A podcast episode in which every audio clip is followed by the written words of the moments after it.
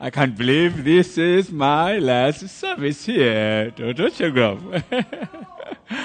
um, I, um, I meditate on the Word of God, uh, particularly in my spare time. Perhaps it's my, the most, should I say what, um, prime hobby for me. Of course, I have other hobbies, watching soccer and other things. I tried to orientate myself to American football. I was saying, don't, it looks like most of the time it's in the hands, and it's not the football, really. well, why do they call it football?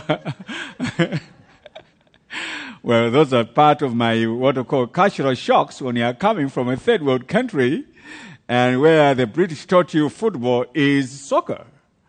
Um, but what I want to say today is um, I want to just share briefly. I know Pastor Chris might be um, interviewing me. Um, Second Corinthians chapter two, verse the first five verses.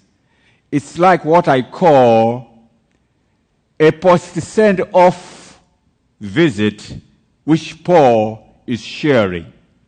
He had been to Corinth he had been to Corinth for 18 months preaching the gospel. And Corinth would be like our New York today. Big place. And um, um, now, New York is big. You have the Broadway, the theaters there. You have Wall Street, the most powerful stock exchange in the world. You have everything going there. That would have been like Corinth in the day of Paul. And those of you that are going to do follow Paul's, you know, steps, I think you will possibly get to Corinth, I suppose. Um, but I like what he said there. It kind of resonates with uh, uh, what was going in our hearts or in our minds when uh, Pastor Chris formally invited me to come to United States of America. And I told my wife Annie, my wife Annie says, Mm, did you hear him right? Did he say you go to America? Mm, she kind of doubted that. So I said, okay, uh, wait. So after two weeks, uh, Chris Kramer calls and she, the call, I mean, she's right, uh, she's right before me. So I put the phone, you know, on loud so she would hear Pastor Chris Kramer. Talk about us coming to America. uh, long story short, she kind of believed me.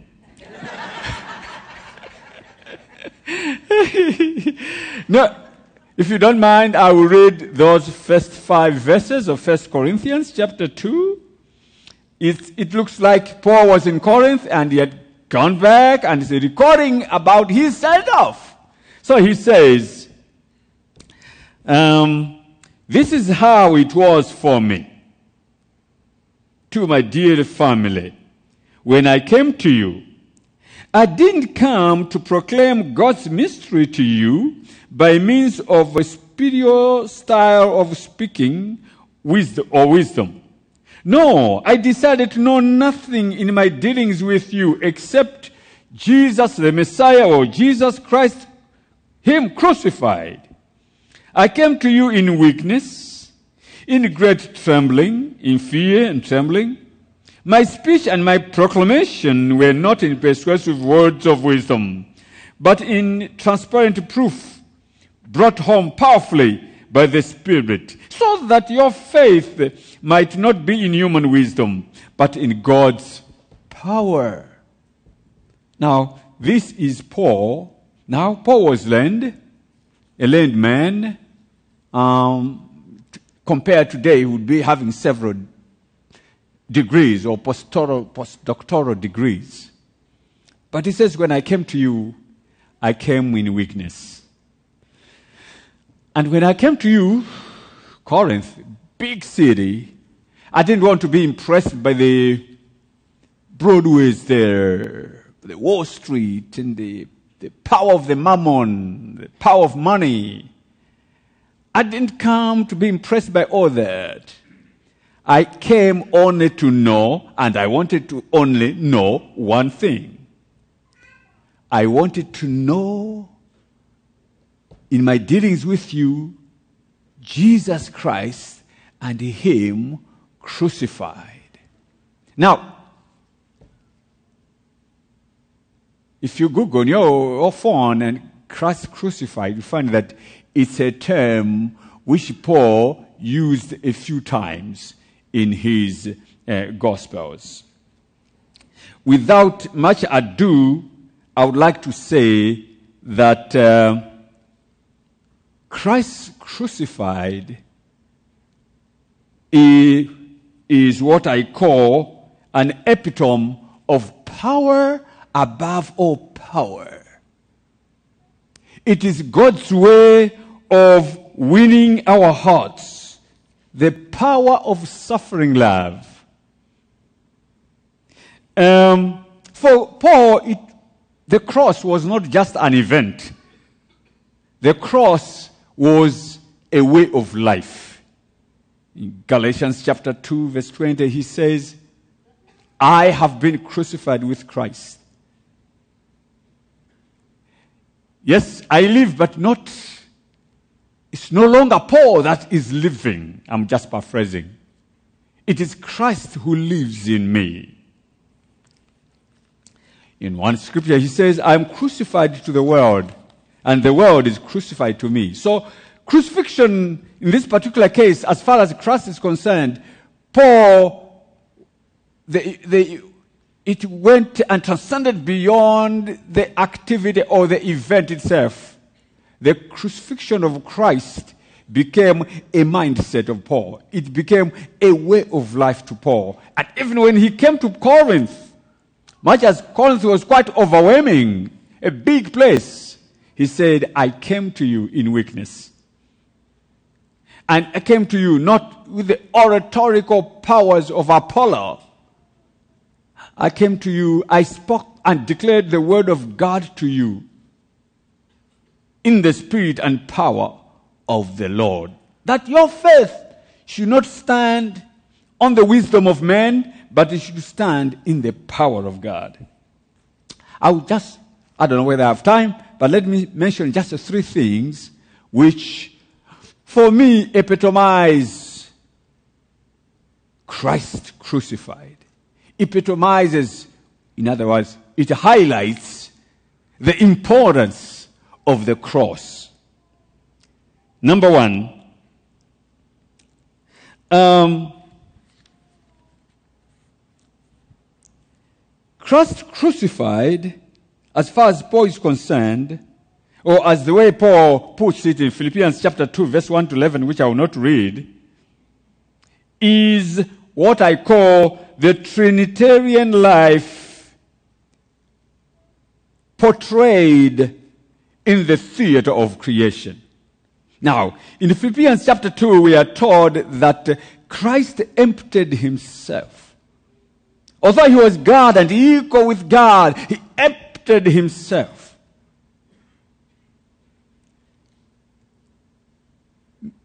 He actually died the death of, of uh, uh, what I would call a criminal, so to speak, because he was hanged among criminals. Although he was God, he emptied himself and died on that cross. Now, Christ emptying himself, Christ doing the will of God and dying at that cross, was an indicator in the theater of creation of how God does life in his Trinitarian relationship. Because the three persons of the Trinity, I would want to ask you to read Richard Rohr's book, The Divine Dance. They empty themselves into each other. I call it after I read you know, Richard Rohr's book, I thought about the flow of liquid love into each other. They empty themselves into each other. They make themselves bankrupt to enrichen the other.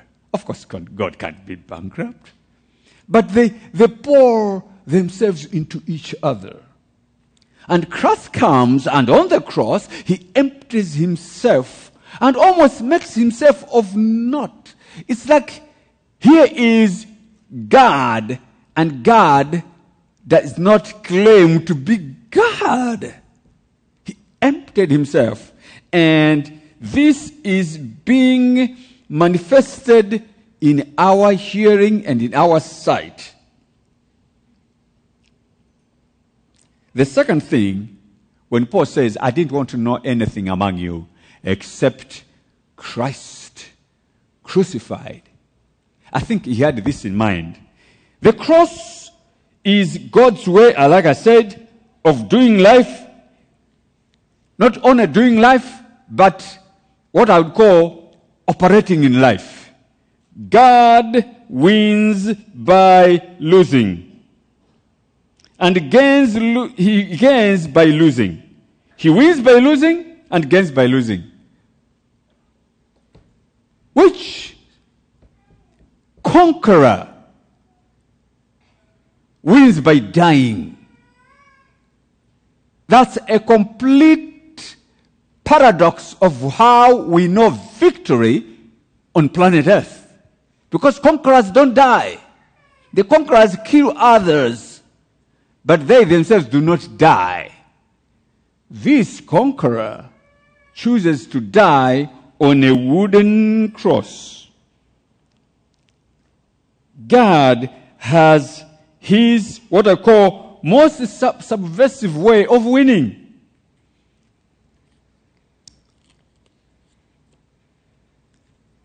The third thing because I wrote good notes, so I want to read clearly what, what was here. Just before I go to the third point, is that God wins by dying. Jesus Christ chooses suffering love as the only way to win us. People like uh, Mahatma Gandhi.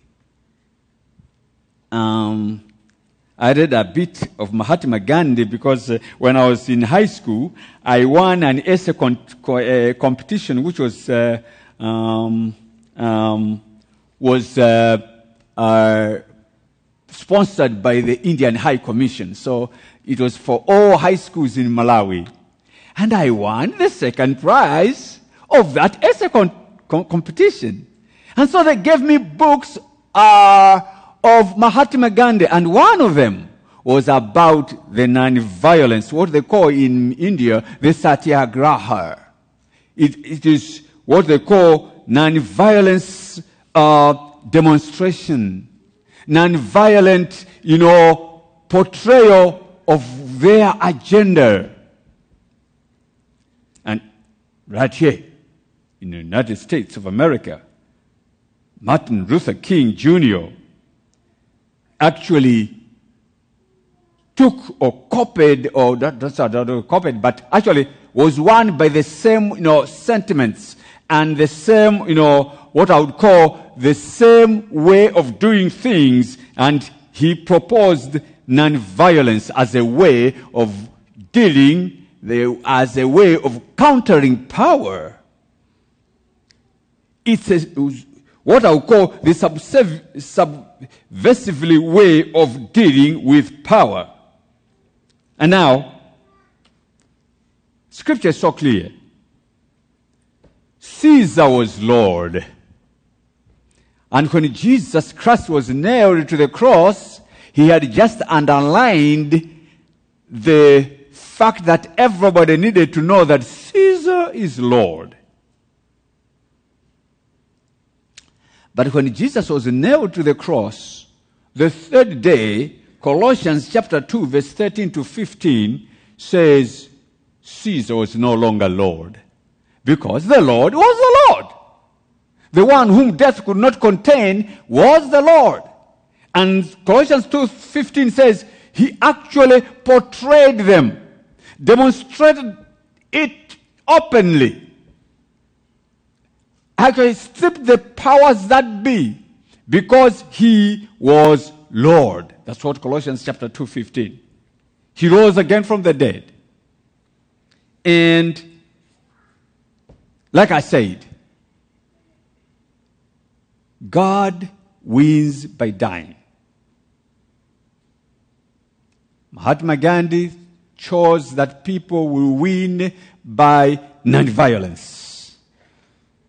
Likewise, Martin Luther King chose to do, you know, to encounter powers that be, which were violent, are extremely violent. He says, we, we will encounter them with nonviolence. And this is what he said, actually. It, I, I really liked what he said. He says, Nonviolence is a powerful and just weapon which cuts without wounding, and it ennobles the one who wields it, and it is a sword that heals. Suffering love is a healing love. Suffering love is the only power above all power that will win the world to itself. Suffering love. The third thing I wanted to say is more or less similar. The cross epitomizes power that is subserv- that is ultimately subversive to all power that exists right now. Um, in the First Corinthians chapter one, verses twenty-three to twenty-five, uh, this is what Paul um, uh, says. Of course, he says, "Where is the wise man? Where is the debater of this age? Has not God made the wisdom of this world foolish?" And then he goes on to say that uh, uh, the Greeks think this is folly. And the Jews think this is, uh, uh, this is pure nonsense. But to those that are saved, Christ going to the cross is the power of God and the wisdom of God. Um, the writer of the book, The Revolution, the day the revolution began, this is N.T. Wright, rebukes more, much of our evangelical messages, messages, messages today. He says, we have not just minimized the message of the cross, but we have skewed the message of the cross. It's like Christ came that he should fish us out out of earth and get us go to heaven. And he also says we have so minimized the gospel to the actually skew the gospel because it's about an angry God who cannot see us in the face and therefore punishes his son and kills his son so that he should accept us. This God is not different from heathen idols.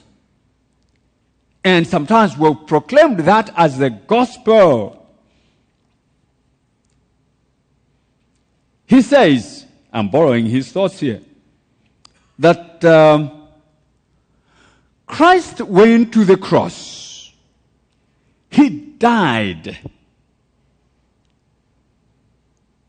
to rescue evil people whom we call sinners, that they would join his restorative movement on planet Earth. God's restorative movement is called the kingdom of God, or as Matthew says, the kingdom of heaven. And this movement, which Christ started when he died on the cross, the problem was not with God against us, the problem was us against God. God needed to sort out our hearts so that our hearts would accept and love this God. Reconciliation did not require God, it required us to be reconciled to God. Let me add. The issue did not require God loving us, it required us loving God. So the problem was not with God loving us, the problem was with us loving God. And so Christ comes to deal with our hearts. He comes to deal with our sin, the very sin that took him to the cross because we were so vile. At a natural level, no one will love God except with the work of Christ, except with the Spirit of Christ. And so, what am I saying? He came to transform evil people, whom we call sinners, to be his worshippers, to be transformed into active workers in the restorative movement on planet Earth.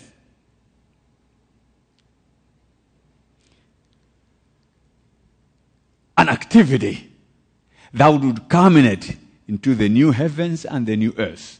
The Bible talks much about it. But the work has already begun.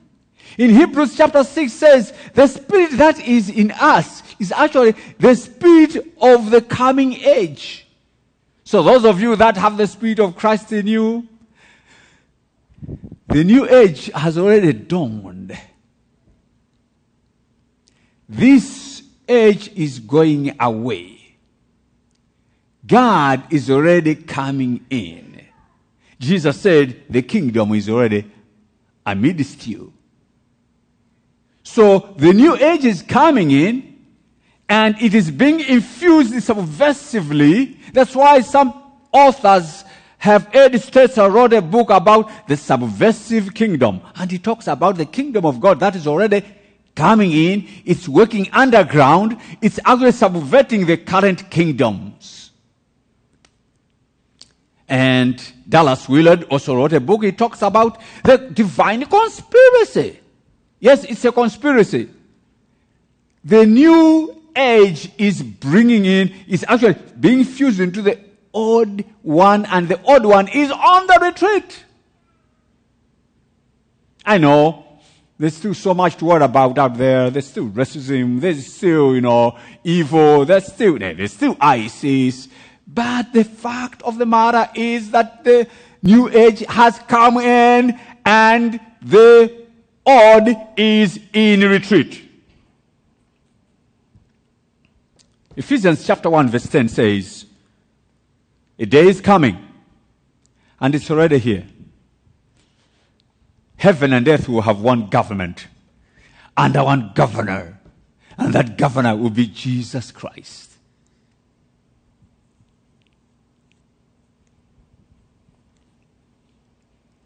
Christ crucified represents one with power over power. In Ephesians chapter 1 verse 19 talks about the exceeding power of God. Or as N.T. Wright says in his Bible, he says, the outstanding, surpassing great power. It was part of Paul's prayer that we would get to know this kind of power. Actually, he talks about three things. He says that you might know the hope to which you have been called and the second thing, he says, that you may know the glory of your inheritance have been called. And the third, he says, that you might know the exceeding, surpassing greatness of his power. F. F. Bruce says, that's the power at work in us, which is and exceeds all power that has ever been. including the power of creation. That power is at work in Christ. It is, it, has, it is at work in you as we labor, as we labor to bring in what we call the transformative movement of God, which is the kingdom of God. All of us are agents to that kingdom. So Paul goes back to say, When I came to you, Corinthians, yes, you live in a great city, a powerful metropolis. I didn't want to know anything among you except Christ crucified. Because Christ crucified is in him lies the subversive power of suffering love which will win the whole universe.